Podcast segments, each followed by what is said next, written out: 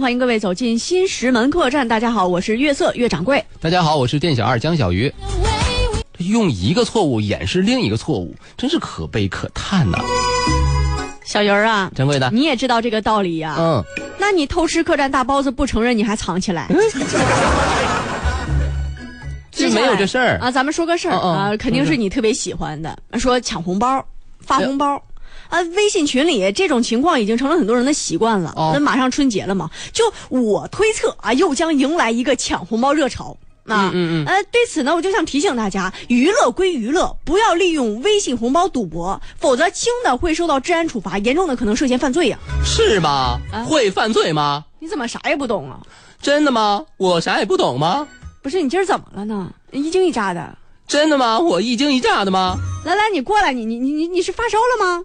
确切的说，掌柜的，啊我是发财了。嗯发财了，发蒙圈了是吗？什么、嗯怎么回事啊？嗯，昨天我跟卓凡啊、何岩呢，我们打牌嗯，赢了，赢赢多少啊？赢了一千五。你等会儿我打个电话啊啊。喂幺幺零是吧？我举报这是赌博有人儿，你这掌柜，你这干嘛？掌柜的，你这我这遵纪守法，大义灭亲，你赌博你像话吗你？客栈的人不是儿等等等，我还没说完呢。啊，我是赢了一千五，嗯但我赢的是一千五百个脑崩儿。啊， 那行那行，我想问一下卓凡呀、何岩呀，他们是不是现在变得跟大丁一样，脑袋上有坑了？哎，刚才你掌柜你说啥？嗯抢红包？啊哪有哪有？啊，快让我抢！你看这财迷的啊，说个抢红包的把自己搭进去了啊。二十三岁的焦某是温州人，平常呢是在网上做代购。哦，哎，你你你了解代购行业吗？呃，不甚了解，因为我都给屏蔽了。你现在应该也没有朋友吧？你这。 啊，话说呢，二零一五年三月初啊，这个焦某啊是组建了一个微信群，哎在群里呢玩接龙抢红包的游戏啊，并且呢逐渐把它变成一个微型赌场。那、这种赌博规则大体是什么呢？第一个人发数百元的大红包，设置五个人的红包份额，发到群里供大家抢。抢到的人呢，将金额最后两位数字相加啊，谁的数字最小就得继续发红包哎，那掌柜的，啊。那我不太爱玩儿，为啥呀？因为超过十的数呢，我不太会算了。啊你倒是干嘛利索脆啊？承认自己的问题啊！我给你举个例子吧，哦啊，举各个例位子朋友也比较直观的能了解。好你比如说呢，抢到了一个九十九块钱三毛一啊，还抢到一个九十九块钱六毛二。哦呃，前面这个呢，就是最后这个小数点后边三和一嘛，三加一等于四啊，哦后边这个六加二等于八啊，嗯那么嗯前面这个数字最最最小就就就要就是发红包了，哎，你这么一解释吧，懂了吧？这也太难了。那确实不明白的意思就是这么个意思啊！除了这种形式，他们还接歌啊，规则就是先猜拳，赢了的唱第一句，嗯只一直接，接不上来就要发一个两百块钱红包，嗯还要给这个红包群的群主一部分提成。嗯掌柜的，你是有堂而皇之的给自己安排唱歌的桥段吗？啊，你忘了晚高峰的时候，你跟鲁军唱歌被封杀的事儿了吧？我有说我要唱吗？我说了吗？我说了吗？你这样误解别人好吗？我先来。 苍茫的天涯是我的爱，哎哎哎，接歌，该你了，接歌了。呃，掌柜，你这一唱，别的朋友都退群了呢。行，那那再比如吧，啊，也有别的游戏嘛，人家还玩谁是卧底呀、天黑了请闭眼呀、哎这个好这个好啊，还有一个最有文化、最适合咱们客栈的就是成语接龙。哎，这个也可以有。我的 Siri 呢，跟各位说说什么叫成语接龙嗯、大家都知道， ，Siri 不听话就去死，那个你你得按一下 Home 键，按 home 键。大家好，我是 Siri。成语接龙是中华民族传统的文字游戏，它不仅有着悠久的历史和广泛的社会基础，同时还是体现我国文字文化文明的一个缩影，是老少皆宜的民间文娱的娱乐活动。成语接龙的规则多样，大家一般熟知的是采用成语字头和字尾连续不断的方式进行接龙，因为成语是一种广泛的开展的群众性的竞争游戏出现，所以必须是一个权威的、严密的规范方法，以体现游戏的公平公正，不对， 使佼佼者脱颖而出。 Siri，你被开除了，你最近怎么大舌头 了？你对之前那个突突突是什么东西？刚才可能有点儿短路吧？啊、那就开始吧。奋不顾身，呃，身身临其境，境由心生，呃，生生不息，息事宁人，呃，人声鼎沸，沸沸扬扬，呃，扬名中外，外简内明，呃，那那那那那明哲保身，身为言轻。这青青青青河边草，悠悠天不你老。 你你输了给钱。给你，继续继续，地久天长，长驱直入，入木三分，分庭抗礼。礼尚往来。掌柜，这是个是是个啥时候是个头啊？你是不是又不会了？怎么可能？不就是来啊，吗？来，来啊，来来来啊！你想一个很多嘛？呃对，很多啊。嗯，呃，来，来来来来，哎，来来来来来来来来来来，接成语知道吧？啊，就你这样，到时候就赔惨了啊！嗯本来这红包群里这焦某为了自己赚钱嘛，因为到时候会给群主提成，啊，结果吧是万万没想到啊，自己女朋友呢也进入这个红包群，是班儿也不上了，基本上每天沉溺其中啊，时刻准备着就抢红包啊你看你这这败家媳妇儿，啊败家媳妇儿，你看哈，啊！我开这个红包群啊，挣多少提成你知道不？嗯，好几百呀，老公，我想哭，挣钱儿了还想哭啥呀？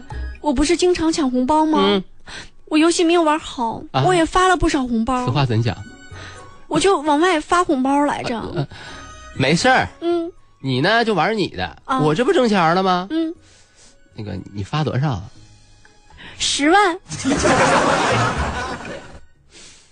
你管我吧。那啥，你看那个分分手吧。就这个焦某女朋友叫啥呢？叫小林啊，抢了三个多月的红包，却累计是亏损了十万多块钱啊！这个赌博性质的红包群呢，难逃法网，被警方给盯住了哎。人警方就介绍说了，他们这个微信群几乎二十四个小时是不间断的发红包啊，嚯每天发六百到一千个红包啊！单单这个焦某一个人，每天就可以赚取四千到六千块钱的抽成，嗯，哎呀而且一共是收到红包六万四千五百九十四次啊，收到的红包金额高达二百五十九点四万块钱。啊，很多朋友就说了，说这是什么群把我弄进去。 那后来嘛，警方将焦某等人给抓获了。哎，这是真弄进去了啊！嗯这个省高院的法官提醒就说了，虽然这个微信群呢是虚无缥缈的空间，但是呢，如果要建立一个微信群接受投注，提供一个赌博的空间场所，那么就算是开设赌场的行为了，可能会涉嫌开设赌场罪。是，而在这个微信群上的接龙红包，如果组织者或者参与者是为了获取数额较大的金钱，或者呢啊是其他的这个财务的这个想法的目的嗯，啊，而不是只是玩一下，那不么是娱乐啊。哎，无论是建立红包的这个微信群，还是参与的人，都可能涉嫌赌博罪。而且还得重复提醒一下大哎家，那抢红包虽好，但是高额红包不可信啊！这不是临近过年了嗯嘛？那你抢红包啥的，你单个微信红包限额是两百元，因此如果收到比如说什么六六六啊、八八八呀之类大红包啊，基本上可以确定那人肯定是个骗子。所以说，朋友们，这人与人之间的信任就都没有了吗？云儿啊，哎啊这故事告诉大家什么道理呢？诶，傻乐啥呢？又抢了一毛。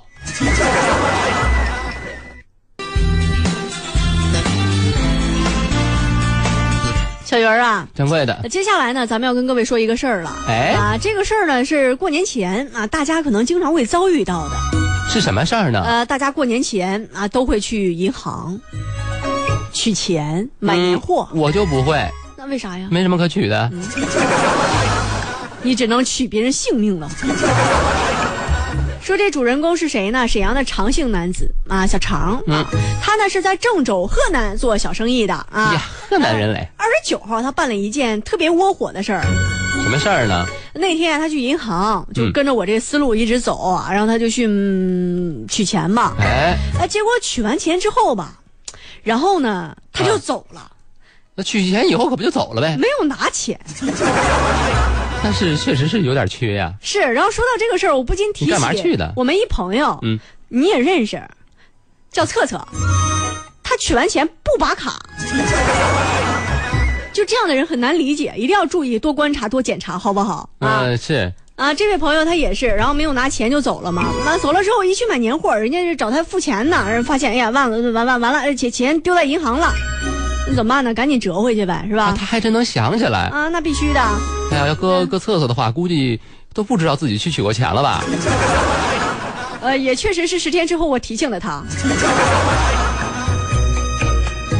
啊，然后呢，少了钱之后就回去找，哎然后回去找之后啊，没有了。你想想，一万块钱是吧？就见了之后，可能有有些人啊，这个顺手可牵能羊就对拿走就种起来了。是就就种下来干啥呢？ 准备来年再涨两万块钱啊！嗯，那然后呢，回去银行之后，然后就说那个，嗯，跟银行工作人员沟通一下啊，说这银行咱们都知道，上面会安排一些监控之类的措施啊。然后就去问了，说那个，嗯、你好，哎，干什么呀呃？是这样的啊，嗯就刚才我来你们银行，我取了趟钱，哦，是吗？啊哦是。是是，然后取完钱之后我就走了。哎，你走啊了，你。我走呗。对，我忘了拿钱，你忘拿钱，你找我干啥呀？不是钱现在没有了。钱不在我兜里。啊呃不是，你看我们工作人员，我也不是误解您，我没有说您拿的，我是说咱们可不可以通过监控看一下到底谁拿的，我锁定一下目标，我这钱好找，购买年货的，好吧？监控看监，监控不行啊，这个我说的不算，不是，那您找领导跟我沟通一下好吗？我就是领导。嗯啊，当时这银行就发现啊，说呃，这个大哥这钱没了啊，但对没了，嗯就是只能就是说我们看一下是谁拿走的呗。对对是吧，对，然后这但是工作人员他们呢自己就查看了监控啊，通过监控呢，银行也发现了拿走这个小长钱的人。哎你看你看他们居然偷偷的自己看，就是不给别人看。是是，然后人家这小常也就说了，说你让我也看一下是吧？就是啊我我得验证一下，哎我毕竟是受害人当事人嘛。啊，不过呢，当这个小常提出自己想看看监控的时候，却被银行拒绝了。啊，呃，于是这小常实在没办法，钱丢了嘛，就选择报警。嗯于是这个小常又来到了派出所。检察叔叔嗯嗯嗯，这这位小朋友你好，啊，你看我钱丢，我我我我啊四十八 了，我。呃，我你你那咱俩岁数差不多。啊，我我28嗯， 你看我我钱丢了，然后呢，我放到银行，然后我取出来，然后我去买年货，然后我忘了拿。等然后等等，有点有点乱。啊，什什么意思？不是，就是我去取钱嘛，我啊买你年取货钱嘛，啊买年货啊然后呢，我就取完之后，我忘了拿钱，我就走了，忘了拿钱啊对啊，嗯走了之后我就发现这钱没在我身上，我就回钱去不找在你这。好啊，，然后回去找之后呢，我就是想让银行让我看看监控，结果人家监控不允许我看，然后我就报警嘛，我说怎么着，给我查一下是吧？然后就来找我了呗。对对对，然后你希望有什么诉求吗？不是，我希望你们这侦查呀，立案侦查呀。那我们也得看先看监控啊。啊？不是，你看警察叔叔，你没有了解我的情况，他们说不让别人看监控哦，原来是这样啊。对对对，所以帮助那我们可能把管不了了。啊。啊，当时这位民警啊就说了，说那个也没法办啊。呃，后来这小常就说了，说要不然那个民警叔叔你就就带我一块儿去是吧？就是让我也看一下监控，咱们确定一下这个目标。呃，结果民警说了，这也不是人家的职责范围。嗯，没办法，小常呢只好再次来到了这个中国农业银行。而且还有一个事儿啊，他比较难确定是为啥呀？拿走这个小常钱的人并没有在银行办理业务啊，你看看所以身份很难确定啊。那个工作人员，啊啊啊，还是又我回来了啊啊，又还回是来我啊。那个警察叔叔说，这个一万块钱他们不能立案侦查、嗯啊，是呢数额不够，你看看，而且他们说呢，没有骗你吧？对对，不能带我看监控，因为不属于他们的职责范围。对呀，所以说，你能不能让我再看一下监控啊？哎，那你刚才你你都挺明白了说的，你说的比我还明白呢。不是，我就想跟你沟通一下，你那你丢了一万块钱，你不着急呀、你说你要是你丢了，你不着急呀、那反正我没丢，啊？反正人家这我我个银行卡在我媳妇那儿。长成这样都有媳妇儿，你 这个这个世界也不是太公平啊这。不重要。啊，这小常呢，就身份难确定吧，这小偷啊，嗯而且呢，他的看监控的要求被银行工作人员也拒绝了，而且由于够不上案件，公安机关也不能配合。你看，就最终这个这事儿怎么办了呢？是不知何去何从啊！你到底要人怎么办？你至少得有一个人，你得管管人家这个事儿，是吧？所以说，人小常遇见这个事儿啊，真是气愤够了啊！这也呼应到我们今天的互动话题、哎啊，说一说你觉得最近啊，或者是上一年吧，或者是今年吧，嗯，随便吧，呃，最令你气愤的一件事儿到底是啥呢？